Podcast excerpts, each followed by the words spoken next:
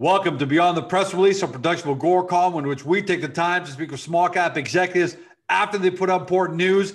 And he's done it again, multiple press releases, three in just seven days. With us, Frank Carnevale, Chief Growth Officer at Universal Prop Tech, trades on the venture under UPI, and for friends in the US, UPI PF.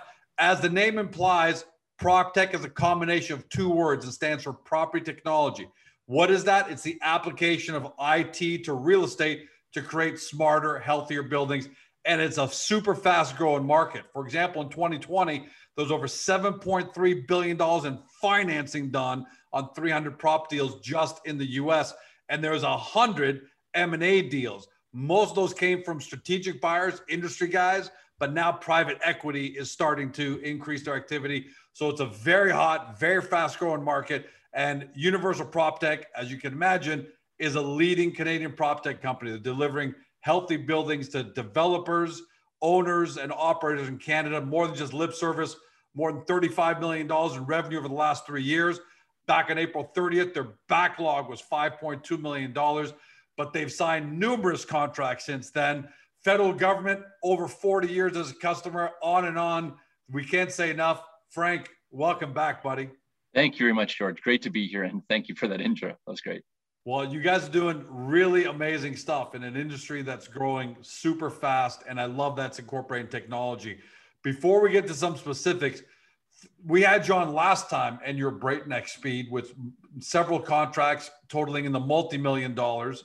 Uh, now you've put out three press releases in seven days. So is the breakneck pace uh, continuing at Universal Prop Tech? Absolutely. Um, you know, if you look back two quarters ago when I started, or I came back to the company, you know, we had to make a number of announcements of new technologies we were bringing in. Took about a quarter or so to announce some of those deals and moving through, and now we're at it again. So we're bringing a whole slew of new technologies. And we're not done yet. Whole slew of technologies, you know, leading edge, uh, best in class, and we're making sure we go to market with the best solution. We're only as good as our weakest link, and if we have some of the best technologies across the board, we're going to do quite well. Yeah, and you've definitely made some inroads with that. So let's go over some of these press releases uh, so people can because the one thing is you aren't selling widgets or cannabis that things people can understand. So it's really great. What I want to get across to people is you know how significant some of these deals are that you're signing and what they mean. So for example, you're strong in Canada, but you recently announced one of the announcements that you now have a distributor in the U.S. What are they distributing? And is are we or should we expect more of the same? Yeah. Um, what are they distributing? So for now, they're distributing uh, Air Sniper products, right? Which is this uh, ultraviolet uh, germicidal technology. Uh, it kills viruses, COVID in the air. 99.9% validated that it, it clean it kills that.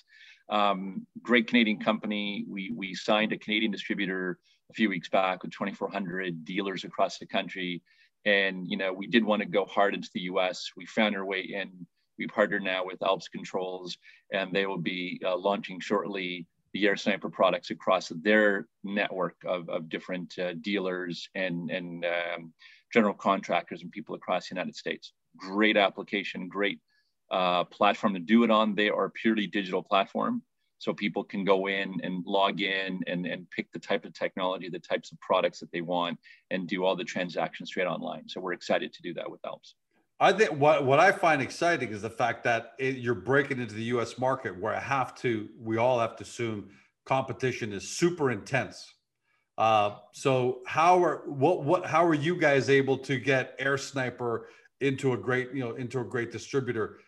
How how how well does it compete with every with the status quo that's there already? It's a great question. I think the market, uh, if you're trying to clean your air, the market's in either ionization or UV, and it was really just a question with Alps controls of having them understand, and they and they do have, having them understand that this as a UV technology, Air Sniper is is amazing. It's great. It, it's quite competitive with the other ones, and with our Canadian uh, cost factor, I think would would play very nicely for some of the people trying to buy this down there. So we want to make sure we pick the right company who knows what to do with great products.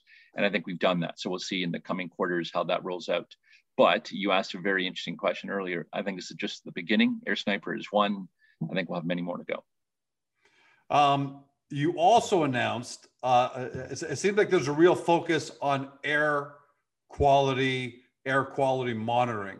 Uh, you also announced uh, a distribute. Uh, I'm read it here because it came out yesterday. Universe PropTech signed distribution agreement to sell uh, Canary indoor air quality monitoring solution from Piera Systems. Yeah. Again, not something that a lot of us can relate to. Yeah. Uh, well, you know, that's, that? you know, George, it's interesting. So, so Canary, this is a little product right here.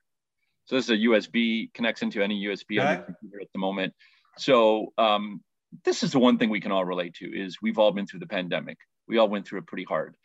Until the pandemic, people in, who own buildings, who manage them, who work in buildings, would never have paid attention to air quality, would never have paid attention to their ventilation systems, not to the extent we are today.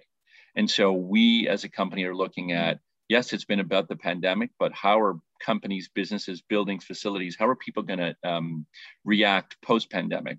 What's the new reality as we all go back into the offices? And it's already happened in the US and it's now happening in Canada.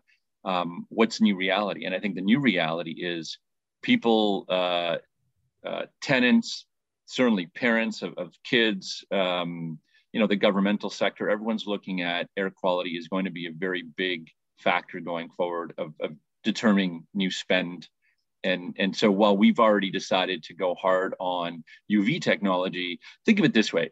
You own a building or you're managing a building, you need to figure out one, what is your problem, right? Do you even have a problem? Is there bad air in the building? How do you mitigate if someone comes in sick? How do you mitigate that others won't get sick? Are you doing enough? And I've said this last time. Are you doing enough as a facility owner or manager to check off a box and say, if someone tries to sue us, we're not going to be held liable if someone, God forbid, gets sick? And I don't think, and I said this last time, I don't think the market um, has really landed on what exactly are all the things we need to do to satisfy that. Is it just put in UV technology everywhere? Uh, just change our filters? What is it that we need to do? And we think going forward, and this deal with uh, Systems on their uh, Canary uh, uh, technology, it's really about it's monitoring air quality in a building. So it's not just, you know, it's monitoring in, in a lunch hall, uh, office, uh, you know, cafeteria, yeah, maybe a classroom. It's taking areas that are likely to be filled with a lot of people walking through or sitting in. And how do you make sure the air quality index, which is based off of EPA standards in the United States, how do you make sure that the air quality in that room is, is comfortable and it's solid, right? It's not in any dangerous territory. Um, when it does get in that dangerous territory or it's not optimal, that's when you start using your building automation system to start sending in fresher air, clean the air, move it through. So you, you make sure you've mitigated the risk of people uh, spreading viruses to other people. Now, why is this one so interesting? And, and I spent many months trying to find the right technology, and, and there was a few. This is the one that makes the most sense. Um, think of it this way viruses are uh, they're very small. They're very small in, in sort of uh, size as, as a, a particulate matter. So right now, most building standards only measure down to maybe particulate matter down to like 2.5 microns, which um, you know it, it's small, but it's not that small. All viruses live in under one micron. Okay, I'm so, glad you said that because 2.5 microns from all, including me, I'd be I don't know how to uh, reference. Yeah, no, no. I mean, uh, you know, there's different sizes of those microns. As the smaller they get, um, the more, think of it this way, the smaller the particular matter gets that's in the air, the more dangerous to your lungs. It can infiltrate, get into your blood system, the more dangerous you are to you as a person. And so coming out of uh, this pandemic, whether it's the flu, whether it's uh, uh, COVID, whatever is in the air, and maybe if, if people are sick in a room, you know, it's, it's now going to be presentable in the air, you need to clean that out.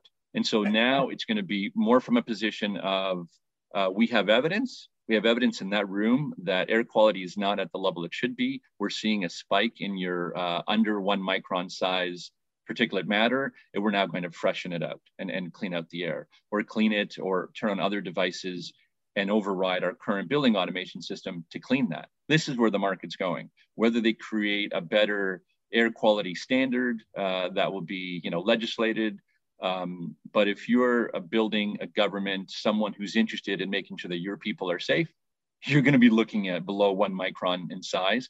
And we have the only uh, globally certified technology that has under one micron um, capabilities really? that's embedded. And to put this into perspective, yeah, this is a brand new market because up until now, uh, there wasn't much air quality monitoring going on. I mean, there was HVAC systems and they kept them clean and they had filters, but the whole monitoring side for air quality is brand new. So how big could this market be in the next five years? I mean, you're the chief growth yeah. officer. And yeah, it's it's going to be big. Six months. How, you know, do you see it going?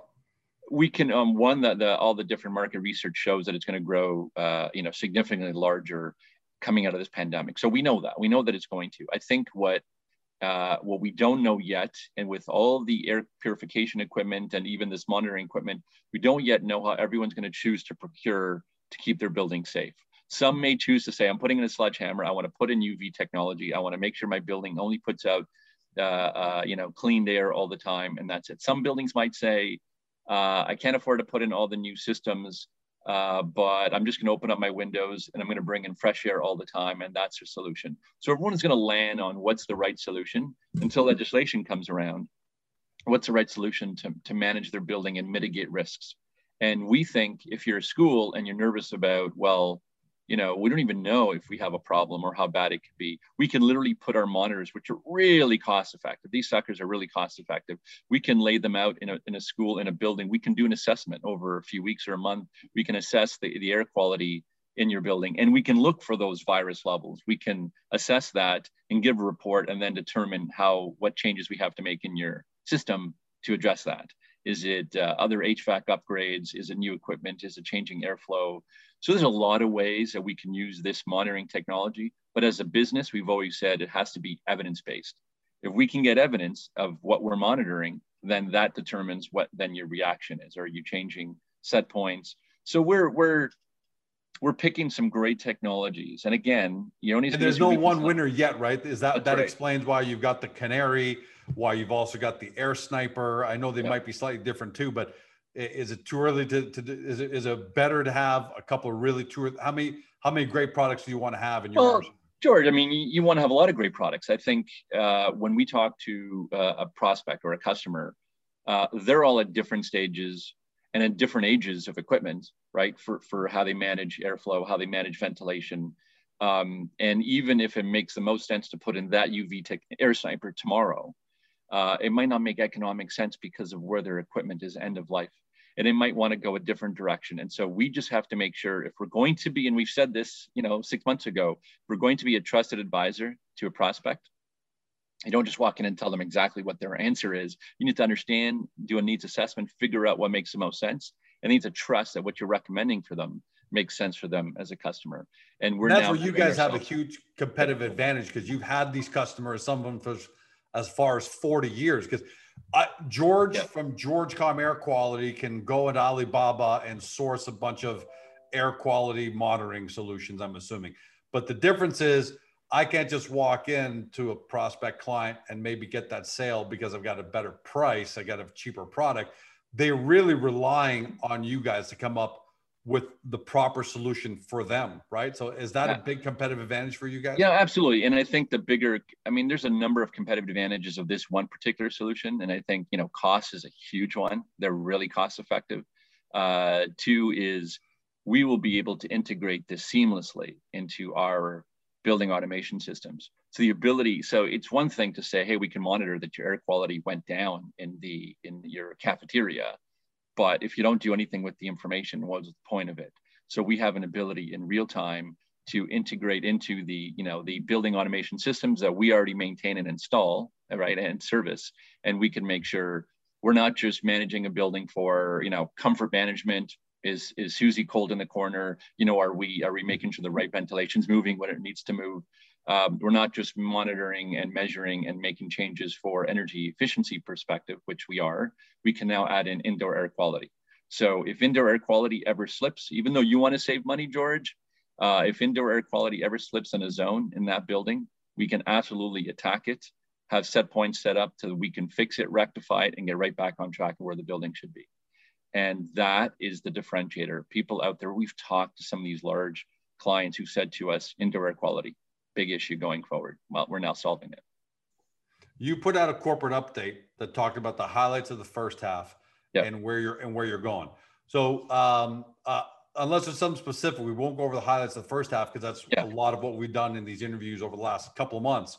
Yeah. Um, what's the what are the two or three most exciting things that investors and shareholders should know about you know where you're going eh, yeah the- you know uh, that's a great question george. Um, one we're doing everything we said we're going to do right? So i think from a second half um, what are the things i want people to get? Well one we're obviously going into the us in a big way and we're going to continue that's to a big one. that, right? So that, that's a big one. I think the other one uh, which um, for people who for investors who understand where I think you know global investments are moving and, and what's happening, the alternate asset class is a huge, um, you know, huge growth annually, year over year in these uh, longer term cash streams. Let's talk about some examples of alternate, you know, alternate asset class. Um, so, so you know, my house, I rent out a hot water tank right? I don't own it, I rent it. Right. And the value, there's a lot of values of, of, value in doing that. I rent it. There's a service company that comes to my home as part of that package and maintains my assets, including the hot water tank in, in case anything happens. And you know, it's a great, it, it's a great service. Uh, in this market in Ontario, for, for people watching, Ontario has millions of hot water tanks that are being rented. All of us. Uh, I don't know anybody that owns one. Yeah, and and I can tell you uh, from an alternate asset class perspective. So let me give you just to connect the dots on a few things. Look look at Enercare, right? So Enercare was publicly traded. Enercare had about two billion in, in market cap. They were trading around 10 times earnings for a number of years. Couldn't really get above that. But I looked at their model and thought, so they own assets, they rent them. They made about 20% unlevered on those assets for renting them out uh, and they were trading at this uh, interesting sort of 10 times, which was a bit odd. Um, and then Brookfield came along and bought them for over $4 billion at over 20 times earnings. And now they're pumping the cash. They're investing into more assets to be rented out to customers. So if you start looking at um, can we build up more work to install and to service uh, if we ultimately financed, right? Whether we lease to own or whether we own those assets, absolutely, we're going to grow our revenue across the board by doing that. But the market is looking for, investors are looking for these interesting assets to have long-term cash streams attached to them, uh, de-risked where they can put their cash in and get their coupon clipping.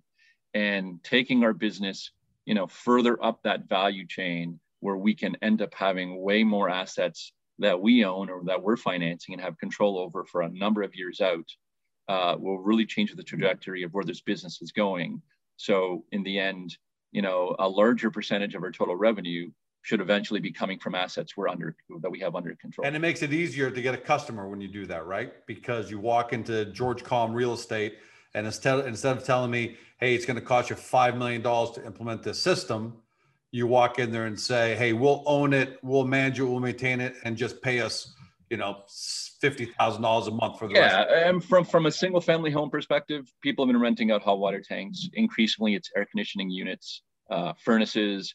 More and more pieces of equipment are being rented out, and and we're also getting into well, what is that? It's it's sort of uh, we're talking about maybe energy as a service, energy efficiency as a service.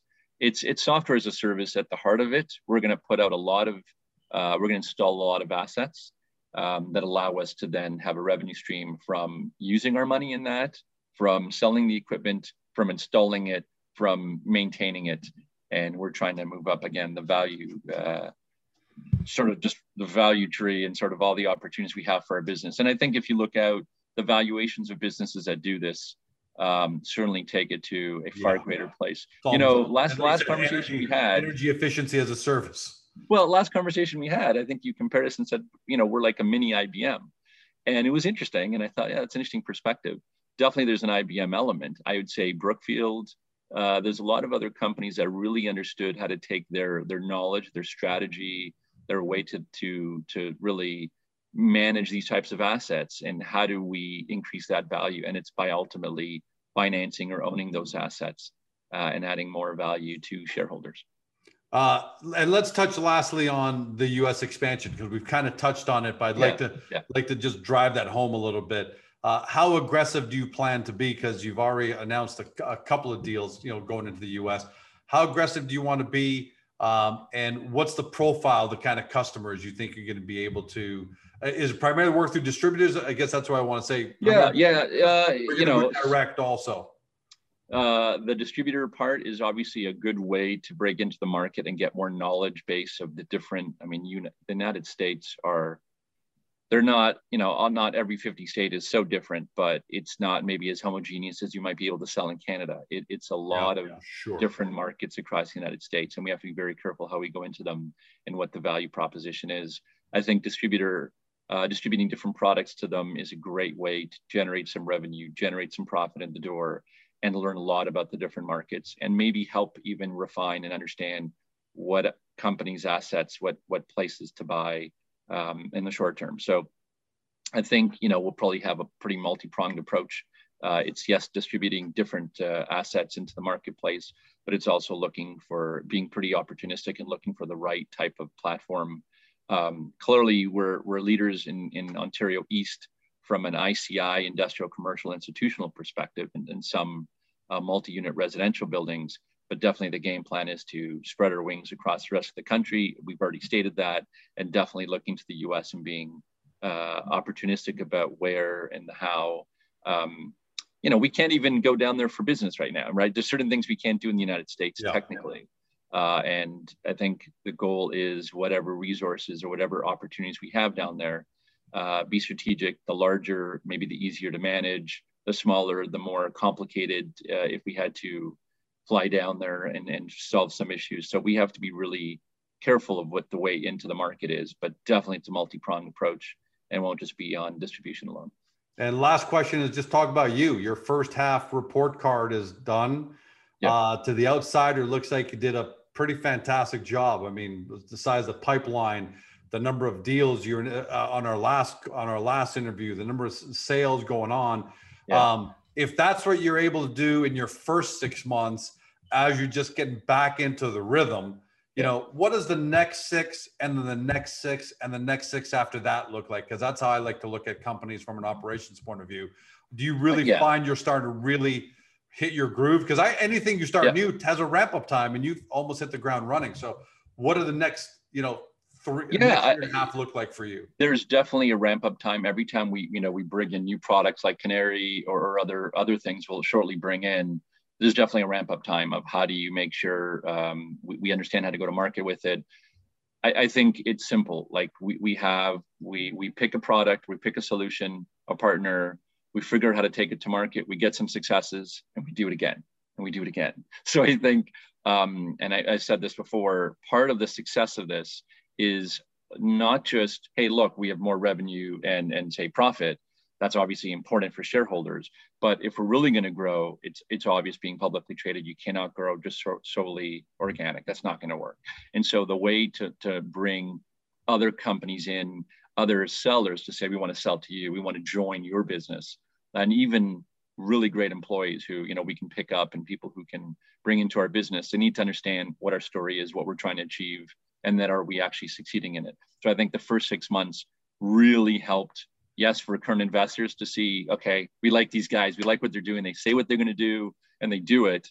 Um, but it was also about making sure we can pick up those acquisition targets and convince people to join our ride as well. So uh, that is going to continue to happen. We'll continue to make these announcements of new technologies, new partnerships. Breakneck, uh, breakneck announcements. So there's always a lag effect, but we're going to continue to do that. So I feel really excited about the next six months. Um, and um, more stuff to come. Definitely not slowing down. Again, we're publicly traded. We didn't do this to stay a small, you know, pubco. We, we no point big, playing small ball. Yeah, yeah. This is this is uh, go big or go home. Last quick, very quick question and answer. The exchanges and the securities commissions hate when uh, companies make pro, pro, uh, projections and predictions about future results. But I'm going to put you on the spot right now for you to tell yeah. me who wins in Italy's game today. What's your we we need Frank Carnevale to give us his prediction projection. Well, Italy's winning. I think it'll be a blowout, but Italy will win. Um, they're they're just too strong. So uh, give us the number over uh, uh, over under uh, over over over three goals under three goals. What do you think they do today? Uh, over three goals. All right, there's yeah. the future projection. We can't get in trouble for that one. I'm pretty sure. no, we can't. yeah.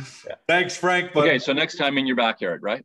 Next time in the backyard watching uh, the Olympics. And hopefully it'll be Italy versus Greece doing something, even if it's Greco Roman wrestling. There you go. Well, that's not good. Okay, okay, we're gonna lose. Congratulations, man! Congratulations Thanks, on, a, on a on a, again more fantastic announcements. Uh, I love the entrance into the U.S. market really strongly. The first half report card, fantastic, and the second half looks great. So I got a feeling you're gonna, we're going to have you back on a lot in the backyard the next uh, in the during the summer, buddy. But way to go! Thanks, George. For everybody at home, you've been watching or you've been listening by podcast on Spotify, Google, Apple, your favorite podcast platform. The Franco Carnevale. I'm giving a little Italian there because of just in honor of Italy's uh, Euro semifinals today. Chief Growth Officer at Universal Prop Tech trades of the venture into UPI, and for our friends of the S, UPI PF. For those of you new to the story, because you've been seeing all these headlines and you're finally doing some research here, do your due diligence. Two things to do. One, get to the Universal Prop Tech Hub in Agoracom, where we've got a great profile page there so you can understand this company because there's so many moving parts. Two, watch a couple of the most recent videos that we've done with Frank or listen to them while you're going for a walk, hanging out on, uh, on podcast because what Frank has said the company is going to do, they do. And then finally, make sure you use the link at Agoracom to go over the Universal Prop Tech website to you do your deep dive due diligence uh, universe, uh, the prop tech market in general, I gave you the numbers at the beginning. It's growing. Uh, it's growing by leaps and bounds. $7.3 billion in investments just in 2020. Uh, so the company's in the right place, the right time. Do due diligence. Just don't say 12 months from now, we didn't tell you so. Have a great day. See you next time. Hey guys, the video's over, but don't forget to help your company by liking it and even leaving a comment below. And then don't forget to help yourself by subscribing to our YouTube channel so you never miss another great Agoracom small cap video.